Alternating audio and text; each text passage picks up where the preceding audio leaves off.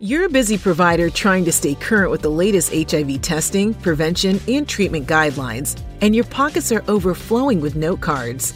You need a convenient, trustworthy source for HIV testing, treatment, prevention, and care protocols. All healthcare professionals have a role in stopping HIV. Introducing HIV Care Tools from the AIDS Education and Training Center program. The HIV Care Tools mobile app is simple, free, and fully functional offline or online. It features quick guides for HIV prevention, screening, testing, diagnosis, and treatment. HIV Care Tools provides common clinical calculators used in HIV management and provide validated screening tools for comorbidities such as depression, substance use disorders, and PTSD. And if you need clinician to clinician consultation, HIV Care Tools provides one touch access to free clinical consultation services by a multidisciplinary team of experts. Take us with you. Download HIV Care Tools today.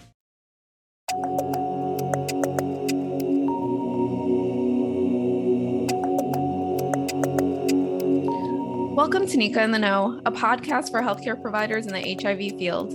I'm Mariana Braitman. Today, we're sitting down with John Farragon once again to discuss an update about the use of integrase strand transfer inhibitors in second line regimens.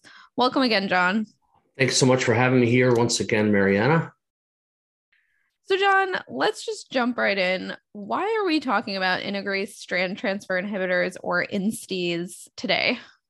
Yeah, so thanks um, for for allowing me to talk about this uh, this topic today. I, I think um, I thought we would review some of this new data on some of the regimens that have looked at the use of uh, INSTIs or integrase strand transfer inhibitors in some of our treatment experienced patients. So I think um, many of you who do HIV care will probably realize a lot of this data is coming from outside of the US. And a lot of it has to do with in places where they're using some of the World Health Organization regimens. And really the, the integrase inhibitors sometimes are, are, are used in some of those second and third line um, regimens. But they really do apply to us here as we look at switch regimens from patients who may be either failing or may have tolerability issues with some of the older regimens that patients might be on.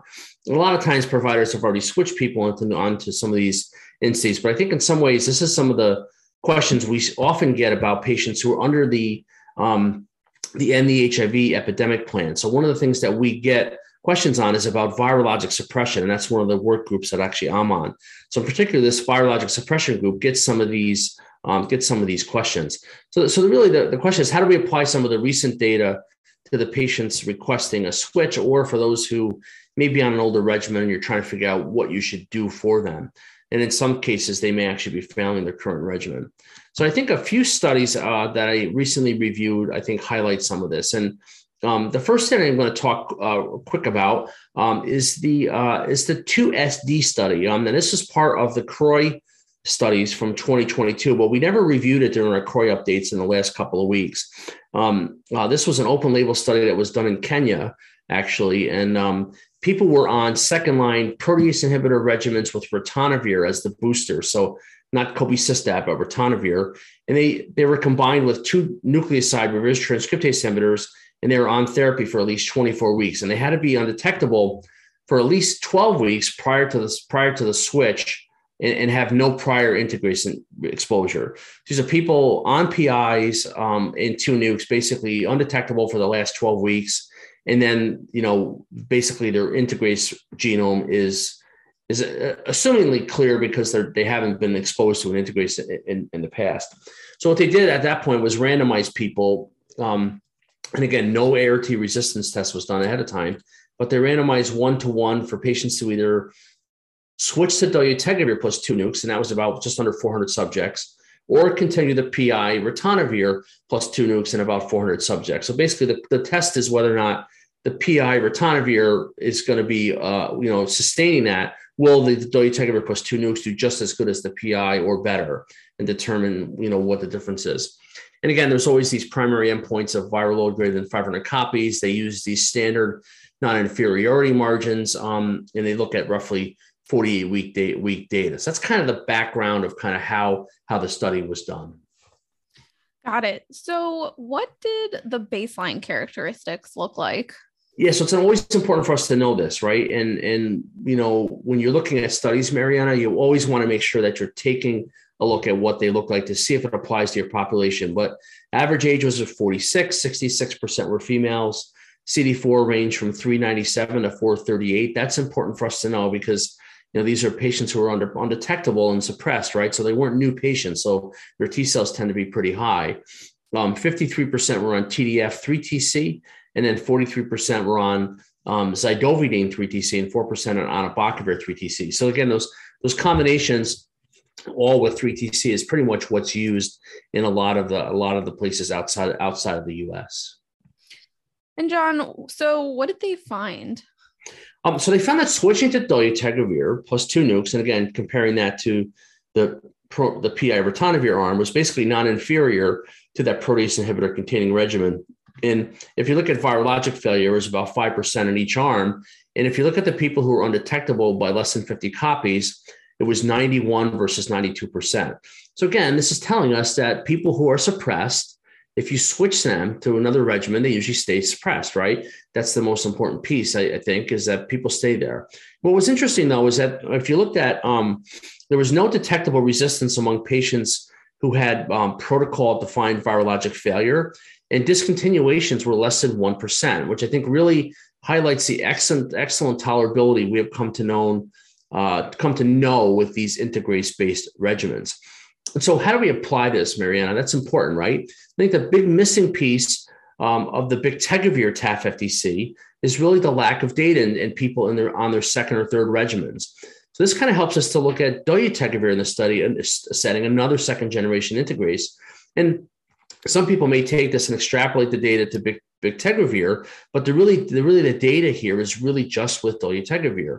Uh, and, and in this study, it shows that switching people who are undetectable off of older regimens works. And you really just have to be careful, I think, if you do remove the booster. So again, not continuing people on um, on their boosted PI, you have to make sure that you actually do um, uh, that you're able uh, to. Uh, to, to, to relook at drug interactions for those patients. Because again removing you're removing the booster and you want to make sure you look at drug interactions. That's an important piece. What other important data do providers need to know about all of this?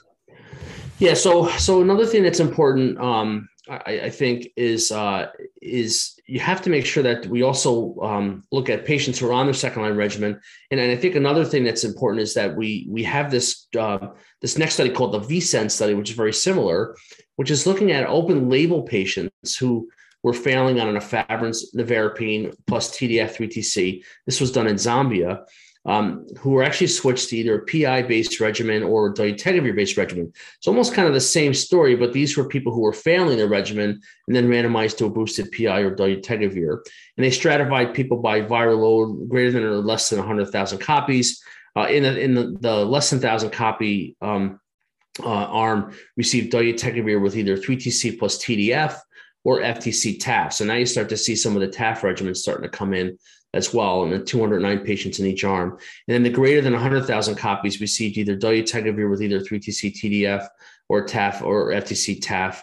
Um, and then there were some patients that actually received lopinavir ritonavir plus plus 3TC zidovudine, which is combivir, or atazanavir ritonavir combivir. So basically what you're looking at is two arms of dolutegravir, right, with two different nuke backbones. And then you're looking at basically Kaletra or atazanavir ritonavir uh, with, with two different backbones and trying to follow people to see to see what happens.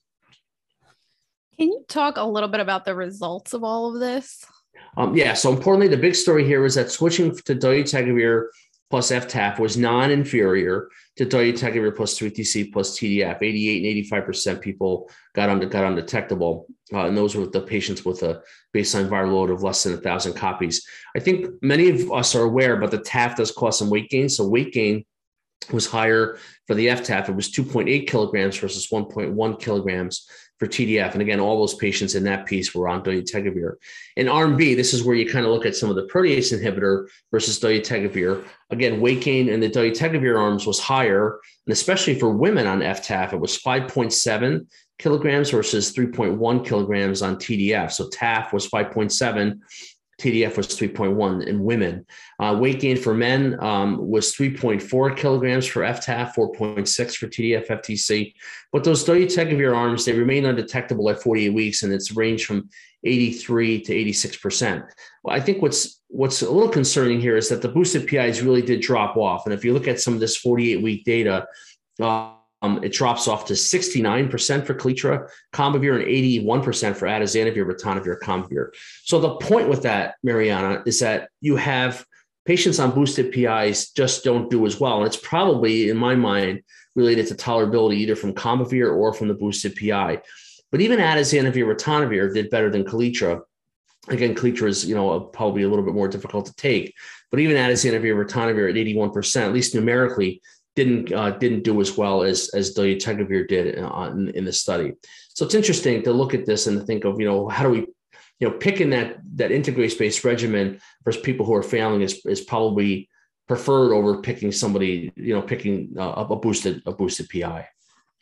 So, John, are there any other studies out there regarding NNRTI failures that you could talk about? Um, yeah. So, so the last study I was going to cover today was the the Nadia study. Um, this is an interesting study looking at 400, a little over 460 people from seven sites: Uganda, Kenya, and, and Zimbabwe. This was an open label non-inferiority trial um, with non-nukes plus TDF with either FTC or 3TC. So again, it's people who are failing a non-nucleoside with either tenofovir with with either FTC or 3TC, um, and then people were switched to dolutegravir or darunavir ritonavir. So again, that same story, switching to an integrase strand transfer inhibitor, second generation dolutegravir or darunavir ritonavir, plus either 3TC TDF, which is basically tenofovir plus epivir or Combivir 3TC zidovudine. So again, notice Combivir kind of pops in here again too. It's one of those regimens that they use for for, for patients in some of these regimens. Um, 60% at baseline were women. Uh, CD4 uh, count uh, was 50, about 50% had T cells less than 200. Viral loads greater than 100,000 uh, was about 28%. Uh, and if you look at the proportion of trial enrollees with either intermediate or high level resistance. It was 59% for tenofovir, 18% for zidovudine, 92% for 3TC. So I want to make sure everybody's clear on this. These are people who are on basically a non-nuke plus TDF FTC. So when we talk about high level resistance to tenofovir, a lot of these patients had K65R. So for me, I have never seen a number this high, but it's about 60% of people in this study actually had TDF resistance uh, when it was combined with an NNRTI. So it just goes to show that these are some numbers from third, you know, from the from from Uganda's, Kenya, and Zimbabwe, not ex ex US sites, really showing high levels of tenofovir resistance, which I think is just amazing um, to have that many people. Um, and if you look at zidovudine resistance, it's 18%, which again you would expect because there's no real pressure for that. And then 92% have 3TC resistance, likely, and, and then 184V. So the switch to dolutegravir plus two nukes was non-inferior to darunavir ritonavir plus two nukes. So they did well in both arms, regardless of the baseline characteristics or randomized NRTIs. Um, we saw similar re- rates of virologic rebound. But the interesting thing here is that dolutegravir resistance um, uh, um, did occur um, in those people. Uh, maintaining the 3TC plus TDF was superior to switching to zidovudine 3TCs. That did better. And 90% of people uh, were undetectable with less than 400 copies on dolutegravir versus 87% in the darunavir ritonavir. So those numbers are pretty close. They're not inferior, right? It's a little bit numerically lower for darunavir ritonavir, but basically the same number. So these switch these switches to dolutegravir boosted PI did really well. Where you see some of the differences though is in the nuke backbone. There was a there was a significant difference between the people who were randomized to TDF versus zidovudine. And overall, 92% of people were undetectable versus 85% of people on the zidovudine arm. So 91% for TDF, um, uh, 84.85% roughly for zidovudine. So about a six or seven percent difference in in TDF versus zidovudine with tenofovir DDF being doing better. So it really shows superiority of maintaining TDF 3TC versus switching to zidovudine 3TC.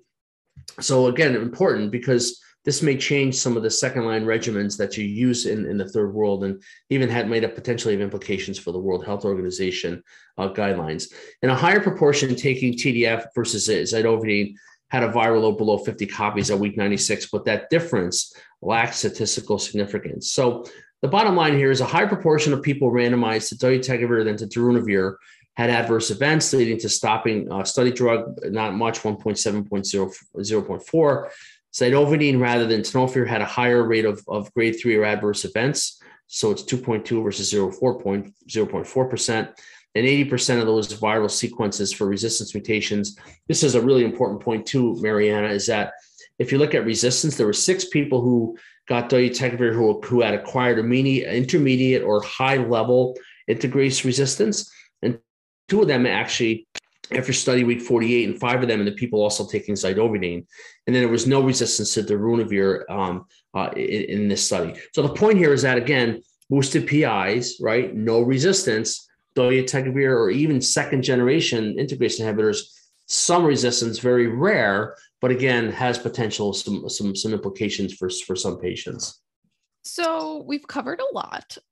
What is the bottom line for healthcare providers here? Yeah, it is a lot to kind of kind of um, to kind of digest. But I think the important here is that dolutegravir plus two nukes really yields um, some durable HIV suppression as those second uh, second line regimens, especially those people uh, you know who may be failing, but they have there's very good virologic response rates and they're equivalent. But the darunavir ritonavir resistance profile was basically better than dolutegravir in some of these studies. So keeping um, the TDF3TC was superior to switching to zidovudine 3TC. This calls into question really that the World Health Organization recommendation um, switching from TDF to, to 3TC to zidovudine 3TC in second line therapy because patients did fail more frequently in the zidovudine 3TC arm. And even the resistance rates with, when it's compared with dolutegravir were higher than what you would see, um, the numerically higher than what you saw in the TDF 3TC. So the um, the dolutegravir plus two nukes really works well. I think as second and third line regimens, I think with good tolerability, and I think also with low rates of rates of resistance. Although you know you do see the, the difference between boosted PIs uh, in, in, that in that Nadia study versus dolutegravir, it helps us, I think, to feel more comfortable, Mariana, in switching people off of some of our older regimens onto dolutegravir plus two nukes, and also highlights the tolerability and efficacy of zidovudine 3TC as the NRTI backbone. We don't use a lot of that in the US. And I think it really, this I think confirms why we don't um, eh, for some of these reasons. Uh, dolutegravir plus two nukes really yields durable HIV suppression, you know, as a second line regimen with virologic response rates equivalent. But clearly, the darunavir ritonavir resistance profile was better than the dolutegravir. So keeping this TDF3TC was superior to switching to zidovudine. So again, calling into question uh, so, some of those guidelines for, for second line second line therapy. You know, the bottom line here is I think we really have some really good studies supporting dolutegravir and potentially the application of this to to bictegravir um, if if you're willing to take that step um, for for second line regimens for for people who may be failing. John, thanks so much for joining us and telling us about these recent studies involving INSTIs and why they matter for HIV providers. We really hope you learned something new today. To learn more about NICA AETC's work and our role in ending the HIV epidemic, visit us at www.nicaaetc.org. That's www.necaaetc.org. If you have questions or comments about anything we covered today, or if you have suggestions for topics you'd like to hear us talk about, don't hesitate to email us at podcast at nicaaetc.org. That's P O D C A S T at nicaaetc.org. Stay safe, and we'll see you on Thursday for our next episode of Nika in the Know.